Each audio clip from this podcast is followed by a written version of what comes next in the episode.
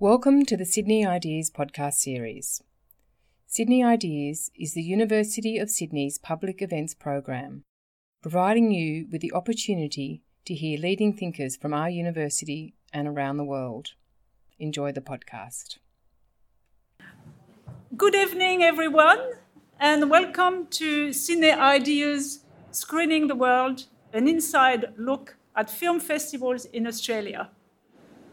This Sydney Ideas is co presented with a research cluster screening the world within the School of Languages and Cultures. My name is Michelle Royer. I'm chair of the Department of French and Francophone Studies at the University of Sydney, and I will chair tonight's event. But before we begin proceedings, I want to acknowledge and pay respect to the traditional owners of the land on which we meet, the Gadigal people of the Eora Nation. It is upon the ancestral land that the University of Sydney is built. As we share our knowledge, teaching, learning, and research practices within this university, may we also pay respect to the knowledge embedded forever within the Aboriginal custodianship of country. Film festivals are an important part of Australia's film culture. There are over 90 film festivals held in Sydney, and some of them have a very long history, as we will see. But how are film festivals organized? How are films selected? Who chooses them? Who goes to film festivals? So many questions. We did a quick poll on Twitter with the question Do you watch international films at the cinema or at home? The overwhelming answer was yes, at home, 74%. So we thought it's really timely to bring together film festival experts and an audience of people interested in films to talk about what happens behind the scene at film festivals and to reflect on what film festival may look like in the future of 21st century Australia. Our main speaker needs no introduction. David Stratton is known to anyone interested in films. It is a fact. He is a celebrity. No lover of film in this country can say with honesty that they haven't, at some stage, looked to see what David Stratton thought about a movie. When we started to think about organizing an event around film festivals, the first person that came to our mind was, of course, David Stratton. And so he is here tonight. We were very pleased about that. As you know, David was a long time co host of the Australian SBS television program, The Movie Show, and later, the ABC's At the Movies. He has served on the juries of the Cannes, Venice, and Berlin film festivals. And very importantly, at least for tonight's event, he was the director of the Sydney Film Festival from 1966 until 1983. David contributes film reviews to The Australian and is the author of two books on Australian cinema The Last Wave and The Avocado Plantation. He lectures in film history at the University of Sydney Centre for Continuing Education. So we are honored, grateful, and very excited that David has kindly accepted to be our guest tonight. But we also have a very distinguished panel of four members. Margarett Cortez, who is the former film and performing art programmer at the Japan Foundation in Sydney. Philippe Platel, who serves as the cultural and audiovisual attaché at the French Embassy and is the French Film Festival's artistic director. We also have Gina Rubiano, who is currently the New South Wales Festival's events and marketing coordinator at the Palace Cinemas in Sydney. And we also have Naser Shakhtour, the founder and director of the Palestinian Film Festival. So we're very grateful you could be here with us tonight, and we have our sincere thanks that you have accepted the um, job of being here to talk about your film festivals. Now it's time to ask David Stratton to come, and please welcome David Stratton now, who will speak for us.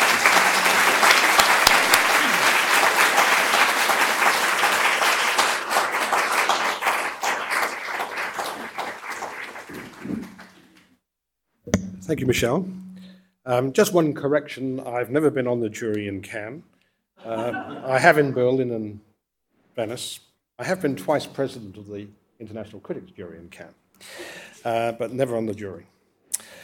Um, film festivals began in Italy in 1932 when the Biennale of Venice uh, decided to add a new segment of their arts festival to include film. Uh, this uh, decision was very much a tourist decision. Uh, it was very much supported by the tourist industry in Italy, and especially by the chain of hotels that own the biggest and most expensive hotels in Venice, the Excelsior and the Des Bains on the Lido, and the Danieli and the Gritti in Venice itself. The idea was to get Hollywood to Italy. And it worked, because the very first film festival ever held in 1932 opened with a film produced by Paramount called Dr. Jekyll and Mr. Hyde. It's a wonderful film, by the way, the best version of that particular story. Uh, the stars of the film, Fredric March and Miriam Hopkins, came to Italy, as did the director of the film, the very talented Rouben Mamoulian. But of course, Venice was, Italy was a fascist country in the, uh, in the 30s. And after Germany became uh, under fascist rule as well, the Venice Film Festival, which was very successful from the start, uh, over the next few years became more and more a celebration of fascist cinema. Goebbels was uh, a regular attender. So by the end of the 30s, it was decided that maybe it was a good idea to uh, have another film festival, a rival to Venice. Uh, and after some discussion, it was decided to hold a film festival in the Riviera town of Cannes uh, in September 1939. A program was announced, but as you all know, events uh, occurred in September 1939 that kind of superseded that. So, in the end, uh, the Cannes Film Festival wasn't held until 1946, uh, when it was held for the first time, but not in September, in May. The idea being uh, at the end of the, in the case of Venice, at the end of the tourist season, September, in the case of Cannes, at the beginning, just before the beginning of the tourist season. So it was all very much geared to tourism. To begin with, Cannes was not very well funded, and in fact, there was no Cannes Film Festival held in 1948 or in 1950 because of a shortage of funds. And Venice and Cannes both shared one thing in common. They asked the participating countries to select the films. So that if America was participating, the Americans could choose whatever films they wanted to show. Then in 1947, something rather different occurred in Edinburgh, in Scotland, where there was a very large film society called the Edinburgh Film Guild. And they decided that it would be nice, a nice idea to have a film festival in Edinburgh, not a competition like Cannes and Venice, giving prizes, but a non competitive festival that would be made up of invited films that were not being screened commercially in Britain at the time. And the first Edinburgh Film Festival was held in 1947, and that was a big uh, influence on what happened here in Australia. In the meantime, the uh, communist bloc decided they should have a film festival too. So a film festival was started in the Czechoslovakian resort spa of Karlovy Vary in 1948. And then, of course, West Berlin in 1951. But before that, in 1950, uh, there was a meeting at Newport on the Sydney Northern Beaches of the Australian Council of Film Societies, ACOFS. Representatives from mostly Victoria and New South Wales attended, and they decided that it would be great to have a film festival, a non competitive invited film festival like, like Edinburgh uh, in Australia, because there were even more films in Australia that just never got released, never got shown in those days. It was decided to have the first Australian Film Festival in January 1952 to coincide with the next ACOFS meeting. And then it was decided that there would be, the following year, it would be held in Sydney, and Sydney and Melbourne would alternate for the next years. But the Sydney delegation to the first Australian Film Festival in 1952 realised very quickly that Melbourne wasn't going to let it go.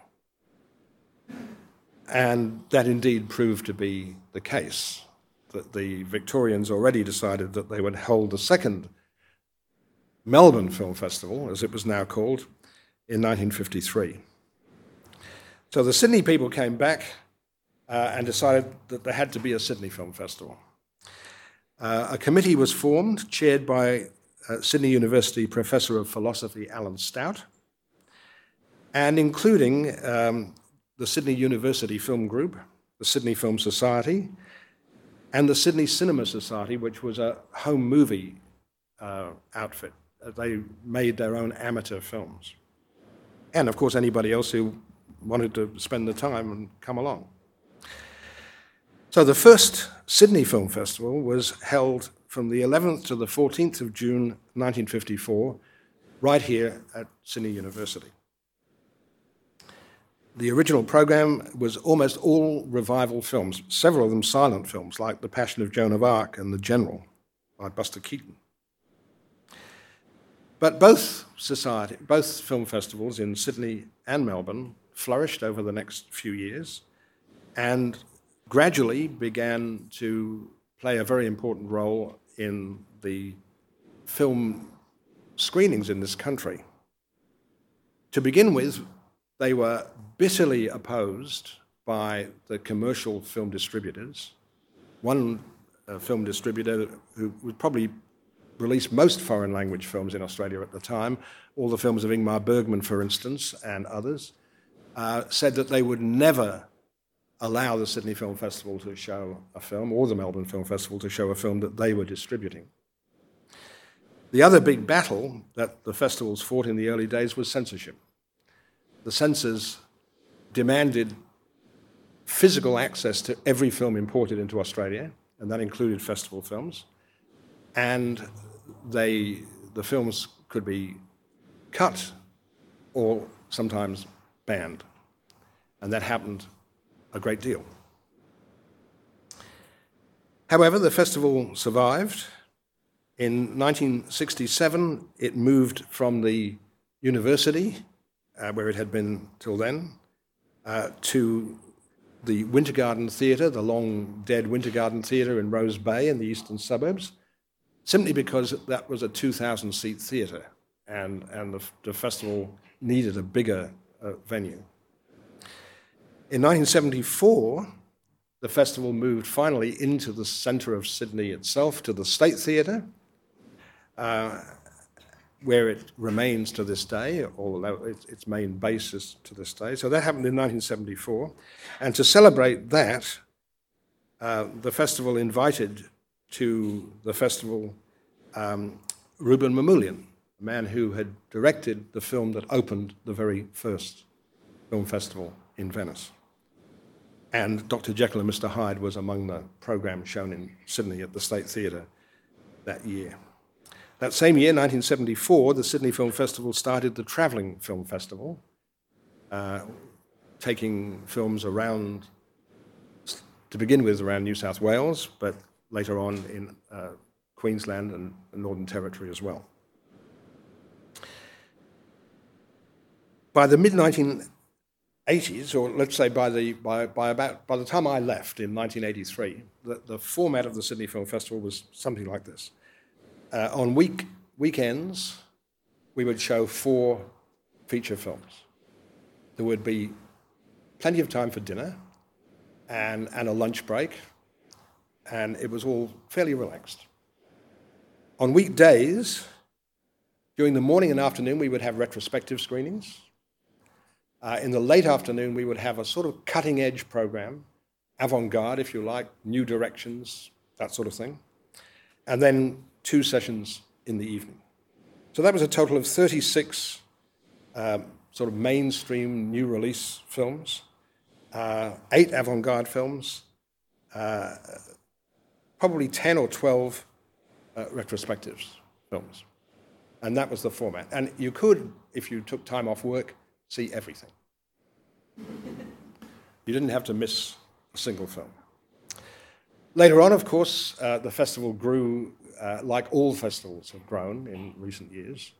Um, grew out of the State Theatre, added lots and lots of screens and lots and lots and lots of films, so it's no longer possible uh, now to see anything near uh, all the films in the festival. Um, but you could argue um, whether which is the better system. Of course, the current system gives you much more choice. It can also be extremely frustrating because you always miss the film that, that everybody else is talking about. Um, I'll just tell you one little anecdote about the very early days of the Sydney Film Festival. Um, this was in 1956, I think. Uh, it was before my time, but 1956, I think. And the festival uh, invited uh, a very famous Japanese film called Seven Samurai, which up to that time had not been screened uh, in Australia. The problem was that because the largest venue here at the university held 600 seats, and we had a, the festival had a subscription base, it was all sold on subscription tickets in those days, a subscription base of just over 2,000. Every film had to be screened four times. And the, the session times were structured around a two hour running time. Now, the problem with Seven Samurai was that it was a lot longer than two hours. And uh, so, what could the programmer at the time do? Well, I'm here to tell you that what he did was decide to drop a reel um, from the film. Um, but just to be fair, he decided to drop a different reel at each session. so for years afterwards, people were talking about Seven Samurai and said, You remember that scene? No. but do you remember that scene? Those were some of the, uh, the, the, the, problems of those, those early days. Um, I know that uh, my friend Philippe is going to talk about the, uh, the French Film Festival and its 30th anniversary. But I also know that 50 years ago, uh, there was a French Film Festival in Sydney, um, not organised the way it is today, but the, the, the, the French were the first, um, was the first country to have a, its own language film event in Sydney, and it was on a pretty regular basis, and stars were brought out to Australia. The first one, I think, was in 1968, or 50 years ago. Um, so th- that, that tradition goes back a long way as well.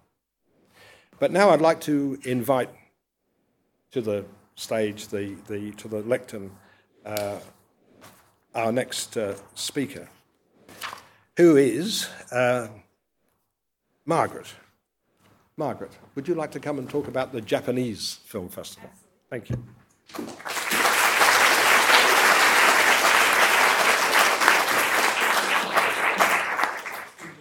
Good evening, everybody. Um, my name is Margarett Cortez. I would also like to pay my respects to the Gadigal people of the Eora Nation and for this you know, opportunity to talk about film.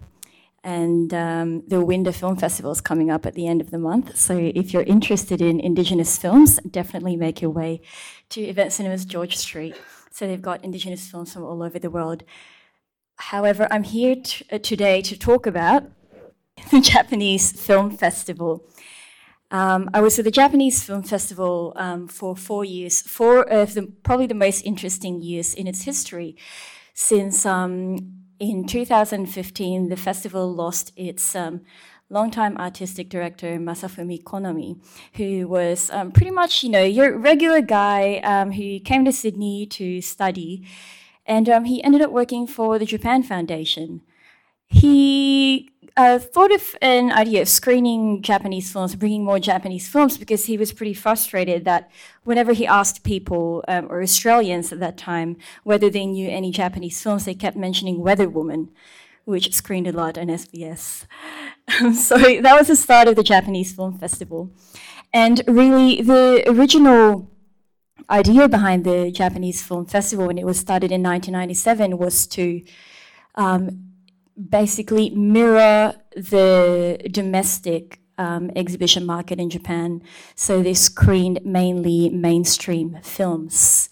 Throughout the years, of course, that has changed, and there have been constant efforts to introduce more art house titles, but it has remained largely mainstream. So in um, 2015, the festival for JFF was um, presented with um, I guess you could call that year as the.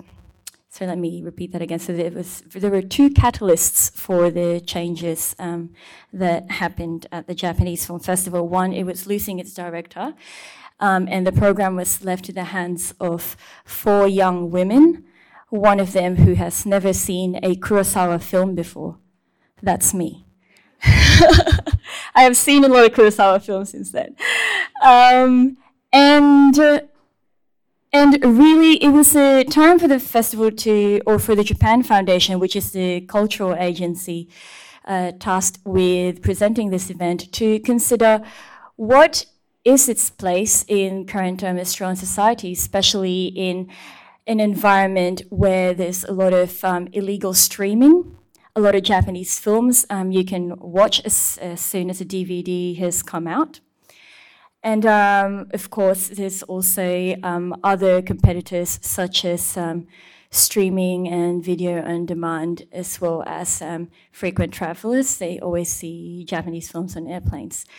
So, moving away from mirroring this uh, this domestic Japanese domestic market, we decided to put more value into it by what if we could introduce different facets of Japanese society.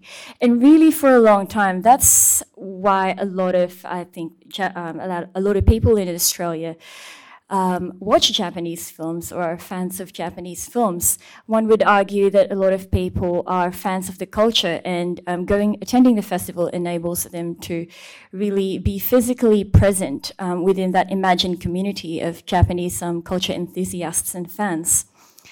And uh, another uh, another change that the festival also introduced was to bring in more films um, from the international film festival circuit, so titles from Berlin, uh, Cannes, Venice, Raindance, and all these other festivals that don't make it to the bigger festivals such as Sydney Film Festival and the Melbourne International Film Festival. And so for four years, the festival has changed, uh, you know, its position as a really a place for people to discover another um, another dimension, really, to Japanese culture.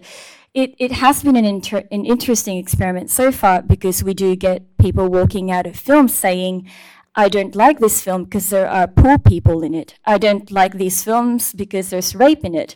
But really, that's the reality of, um, of Japanese society or any society for that matter.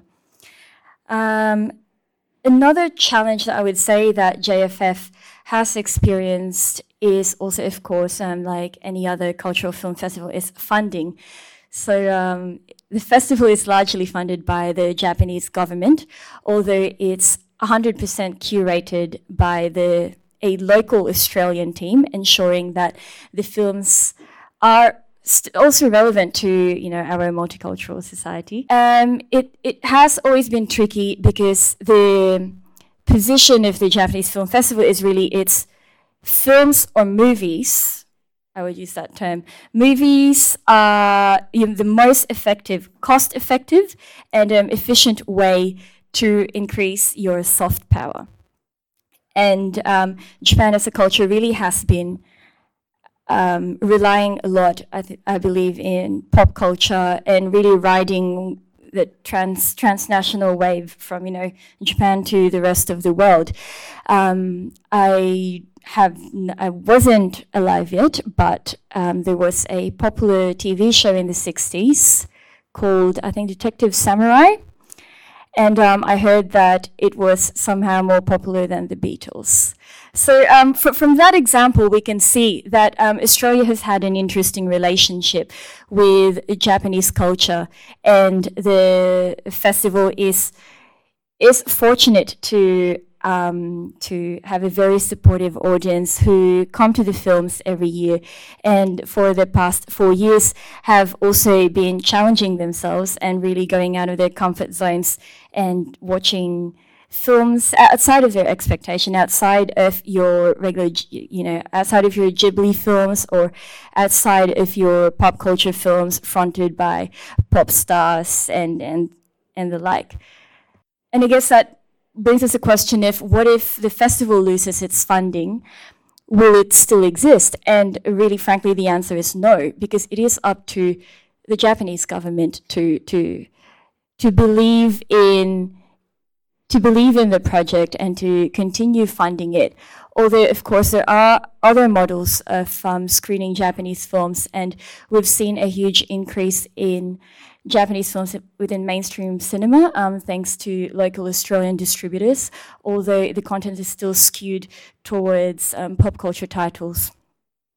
Hopefully, in the future, we'll see more mainstream Japanese films and more support for Japanese films in other types of film festivals, such as the Sydney Underground Film Festival, and of course, the major film festivals, um, SFF, MIFF, as well as Adelaide Film Festival. And I think my five minutes are up, so um, I'll keep it short and end there. And if you have any questions, be more than happy to answer them at the end. Thank you very much.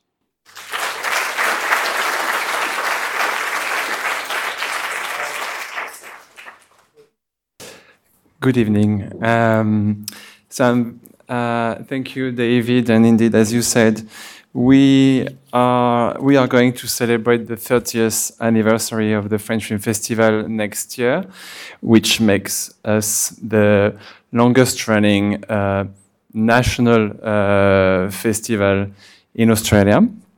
Uh, we it's a festival which uh, grew like all the others actually uh, year after year since uh, during these 30 years. We doubled the box office uh, these past 10 years, and we increased it by 15% uh, these past two years. So it means that we can be quite optimistic for the future. But however, behind these figures, uh, we know that we will face some challenges for tomorrow, and we have to make sure that we can attract a, uh, a new audience as well. Uh, we have, we have to be honest, uh, quite an old audience at the French Film Festival. Uh, though uh, among the 250 films which are produced in France every year, of course there are films for everyone, including the young audience and including these uh, these 74% uh, uh, who stay who prefer stay at home to watch film. And uh, it's one of our challenge as well, like uh, all the others, is how to uh, attract the audience to cinemas uh, and how to explain them, how to make them understand that there is a, a very special festival experience to enjoy um, during festivals that, of course, you can't enjoy uh, in your sofa. Uh, there are other, uh, it can be also quite cool to stay in your sofa, actually. Um, so, um, for this celebration of the 30th anniversary, indeed, uh, we will. Oh yes, one thing I, I, would like to point out as well is that it's the this this festival is also the biggest French film festival in the world, uh, and I was really amazed when I arrived in Australia, when I, I was said that Australian, the Australian audience loved French films so much, and I'm still very, uh, very um, uh, amazed by, the, by this. And indeed, it's the biggest festival, French film festival in the world. Um, so we will take the opportunity of this celebration, this 30th anniversary in 2000, uh, 2019, to um, we will try to uh, attract the uh, the new audience. Uh, we it, it's also, it's one of the challenges that we have to uh, uh, to cope with every year. Is at the same time, uh, on the one hand, we have to make sure that we can entertain and the the a more traditional audience, our usual audience, and the, and on the other hand, we have to propose a new offer for those, maybe among you, uh, who um, are not that motivated to go to cinemas and not motivated to go and see French films. Um, so, oh yeah, the, the, the, two things I would like to uh, highlight uh, in this um, very short speech uh, is first that we have, uh, I think all of the, all of us, we have an utterly uh, a very important uh, political role to play as well uh, as cultural organizations, as cultural enterprises. Um, and because we give a window or different windows to the world, uh, to the audience.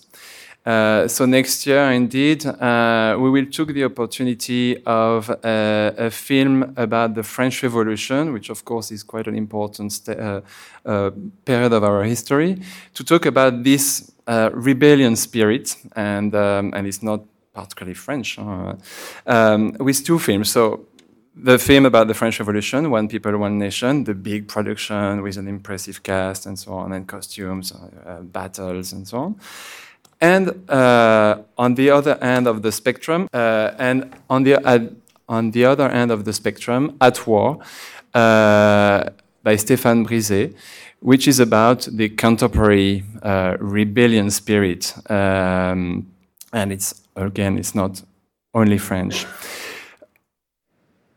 There will be next year a, a new section which still hasn't a name, uh, which could be like a, a fringe for the French Film Festival, so maybe a French, I don't know.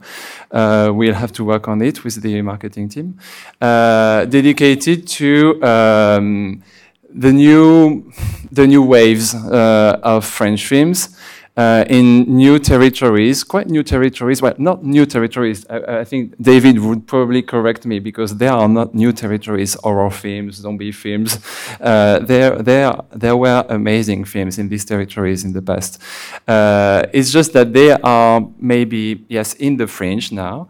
Um, and they they show they have the same uh, connection to to the world to the problem that we are facing than the other films than, than for instance at war. Typically this one the night eats the world uh, is a zombie film taking place in paris uh, in a typically traditional parisian building surrounded by zombies. And i have a, a trailer which will be will speak much better than me this happens.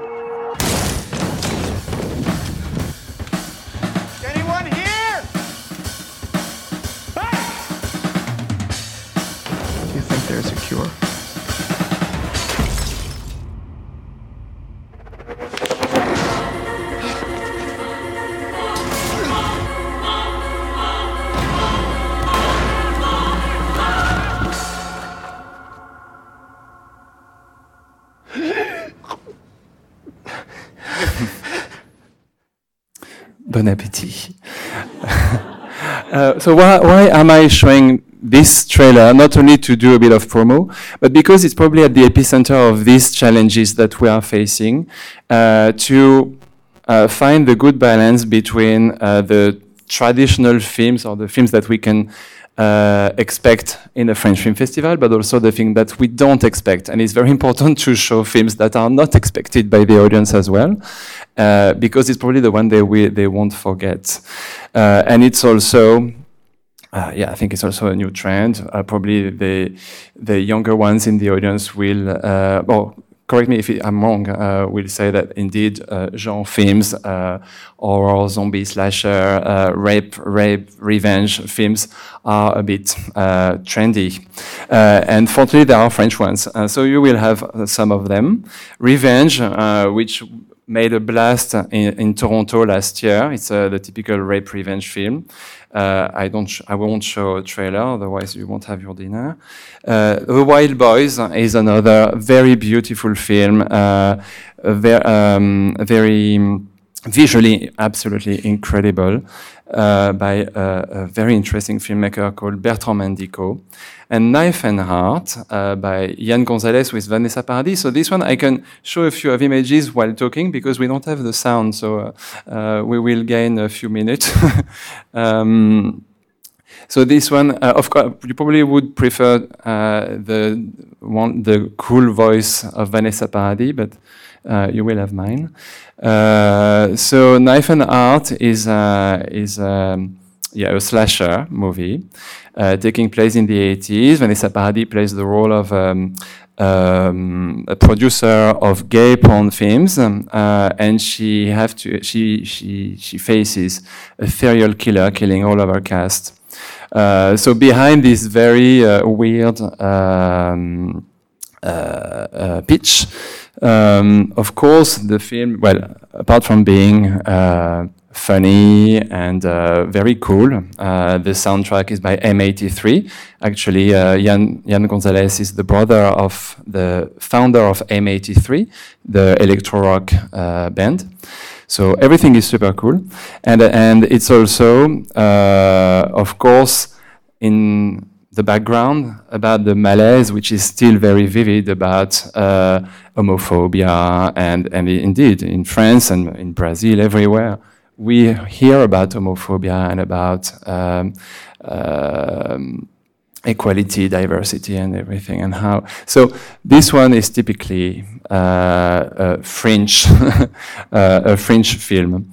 So um, uh, as a conclusion to this statement, but of course uh, it's open to the discussion that we will have with the other uh, panel member. Um, I would say that indeed, I think the very important challenge we are facing now is how to uh, generate the audience of tomorrow and at the same time, I think boundaries are now more and more blurred. Uh, we are talking about French film festival, Palestinian film festival, Italian film festival, Japanese film festival. But eventually, is it really important to go to cinemas to see a French film or an Italian film or just to see a good film? And even the, the industries themselves, they collaborate now. And for instance, in the next French Film Festival, there will be films, French films uh, uh, produced in the States or in Canada, in co-production uh, in uh, Kyrgyzstan. Um, the lines are blurred, and maybe it's not so appropriate to talk about French Italian uh, film festival. But however, it's still a way for the audience to reach these films. Um, thank you.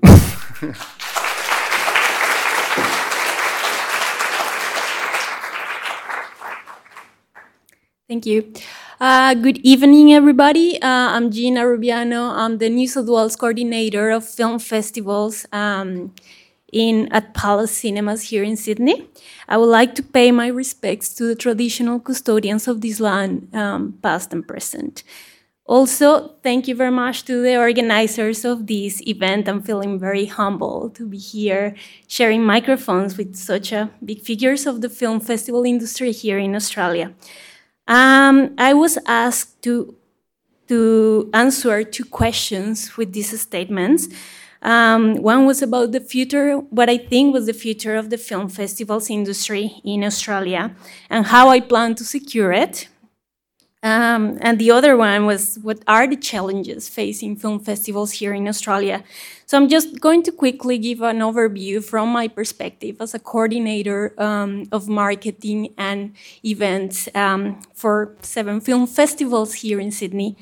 Um, so Palace Cinemas is the largest independent cinema chain um, in Australia, we showcase lots of independent films, lots of foreign films, and we organize seven film festivals throughout the year the Young at Heart Film Festival, the Spanish Film Festival, the German Film Festival, the Scandinavian, the Italian, the British, and Cine Latino Film Festival, which starts next, next week.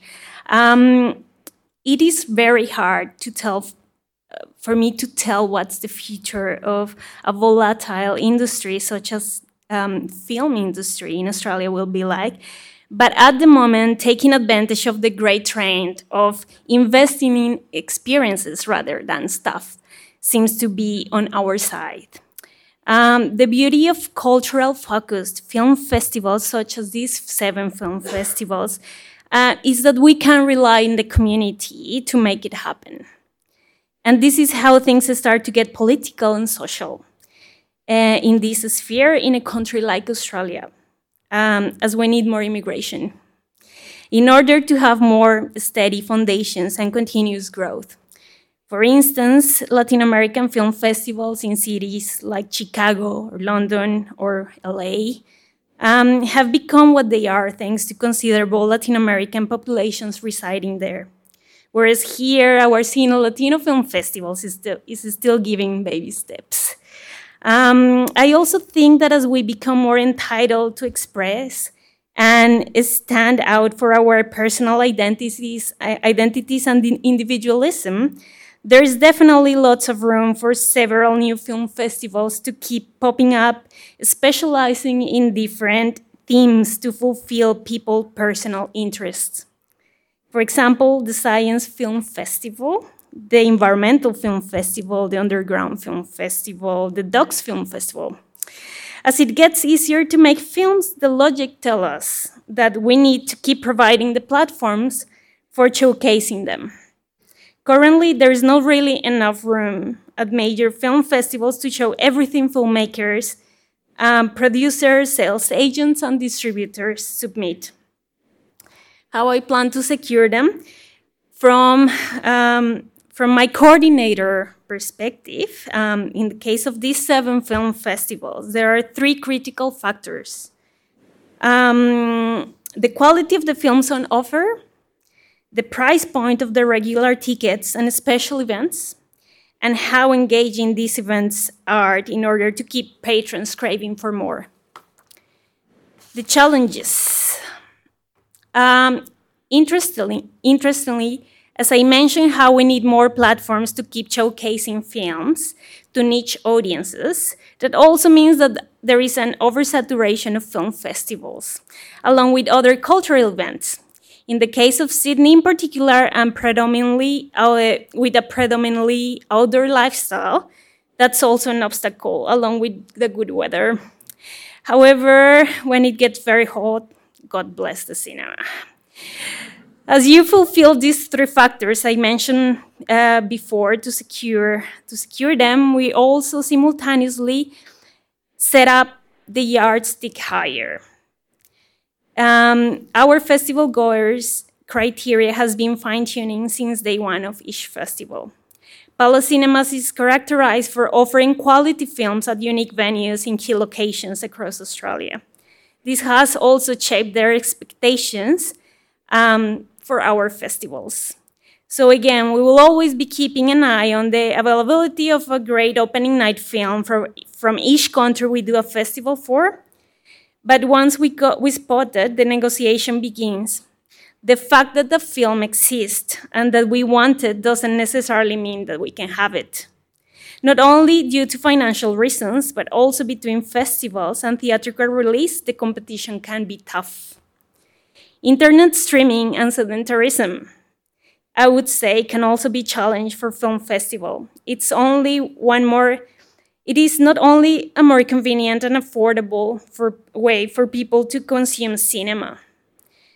but it's also pushing for viewers to not move, to not engage, changing their, their way, their interests, and preferences. I want to believe the sun shines equally for everybody and that each platform will always have its own audience. However, the industry has been clearly neg- negatively affected this year in particular by internet streaming.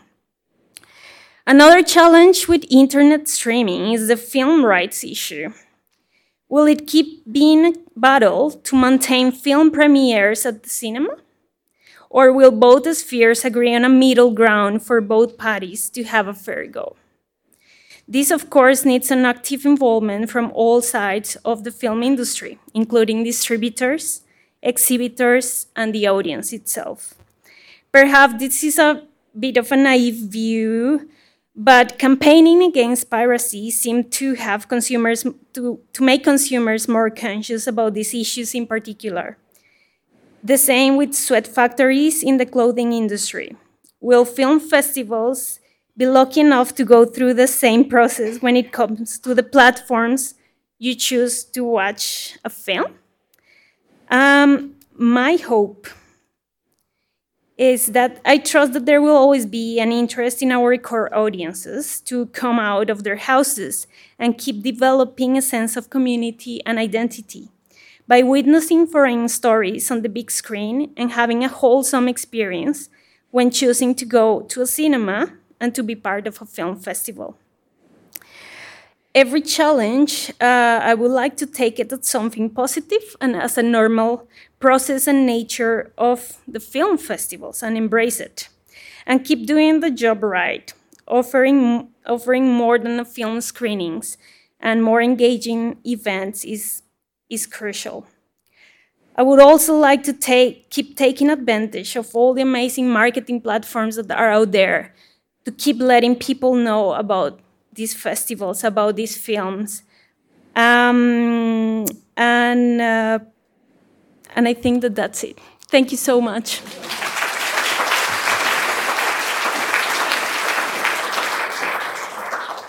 Thank you, Gina. Thank you. And before I start, I would like to uh, pay my respect to the traditional custodians of the land on which we are standing on for the elders, elders past and present.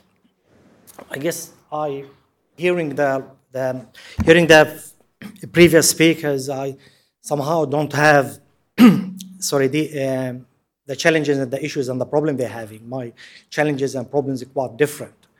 Um, um, I guess I'll start talking about the beginning of the Palestinian Film Festival and why the idea came to my mind. I, I had um, a documentary in, in, in, my hand which I was wanted to screen. It's called Reel Bad Arabs by the late Professor Jack Shaheen from, uh, from America. And through his um, um, study and research, he came to the conclusion that uh, 70% of Hollywood production uh, presented Arabs and Muslims and Palestinians in a negative way, in a negative stereotype. So that represented to me in my mind, um, given my background not in technology, uh, in technology and marketing and sales, not in films, and the last thing I know is about films, is, is actually to screen that documentary. And I, I presented it to a few festivals. None of them would, wanted to screen it. So I thought, well, damn it, how difficult it is to start a festival.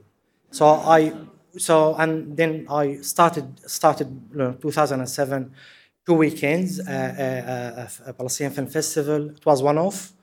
Um, we was able to secure. I guess as soon as we decided to, um, me and, and, and, a couple of friends and a small group of people decided to do the uh, festival. Sort of the world conspires to help you, and then suddenly film, Palestinian films start appearing from nowhere. And with no time, I had six festi- uh, six films. We held uh, the um, uh, the first festival. Um, and then we finished and we went home and we thought we've done a marvelous job. We're happy. I screened the films I wanted to screen. I, I saw them.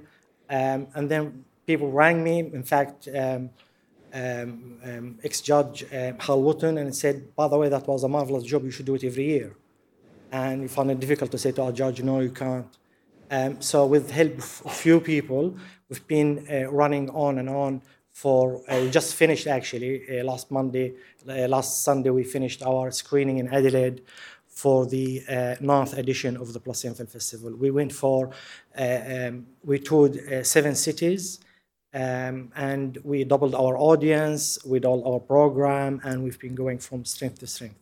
So this is, I guess, the challenge for me here is to navigate the Australian film scene and, and create a platform and create um, a platform for Palestinian narrative to be screened and to be shown outside the political prison.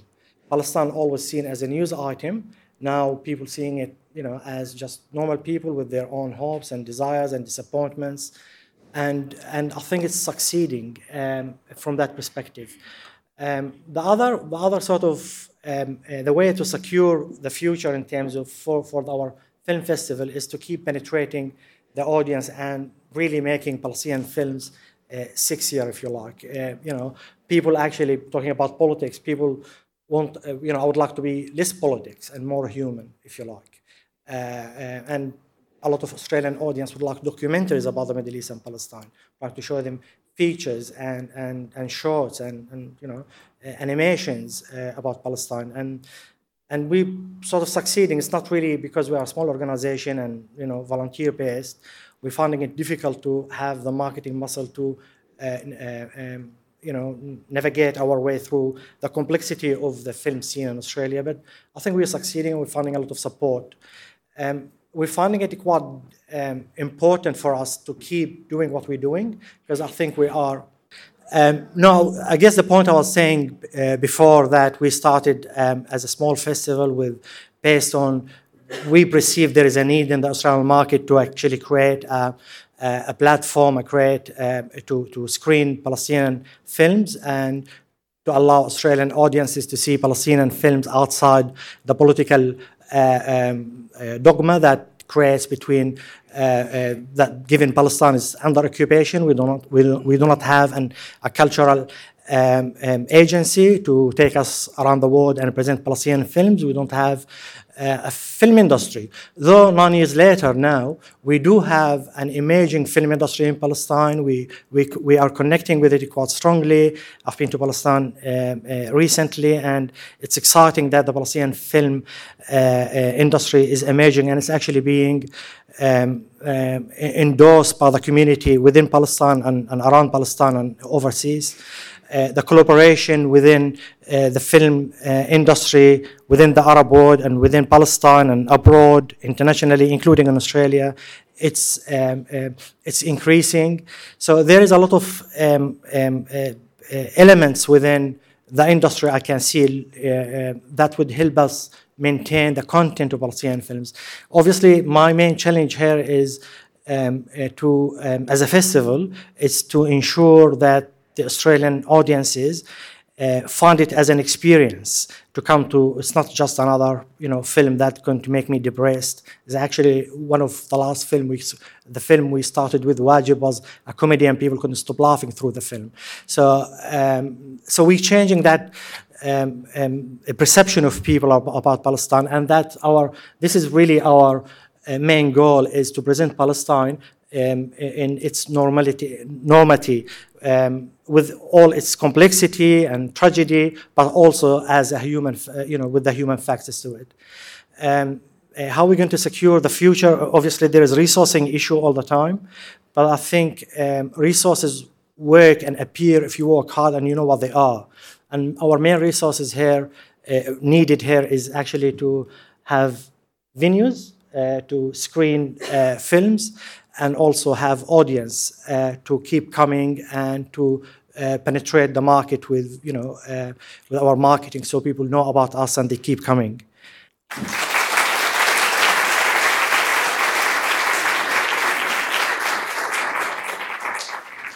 So I think I would like to thank everyone, particularly our keynote speaker and panel moderator David Stratton, but also our panelists, our four panelists, Margarett, Philip, Gina, and Naser. Thank you very much.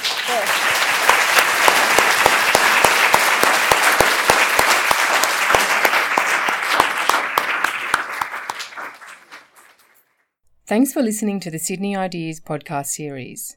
For more information about our upcoming events or to listen to more podcasts, head to sydney.edu.au forward slash Sydney underscore ideas.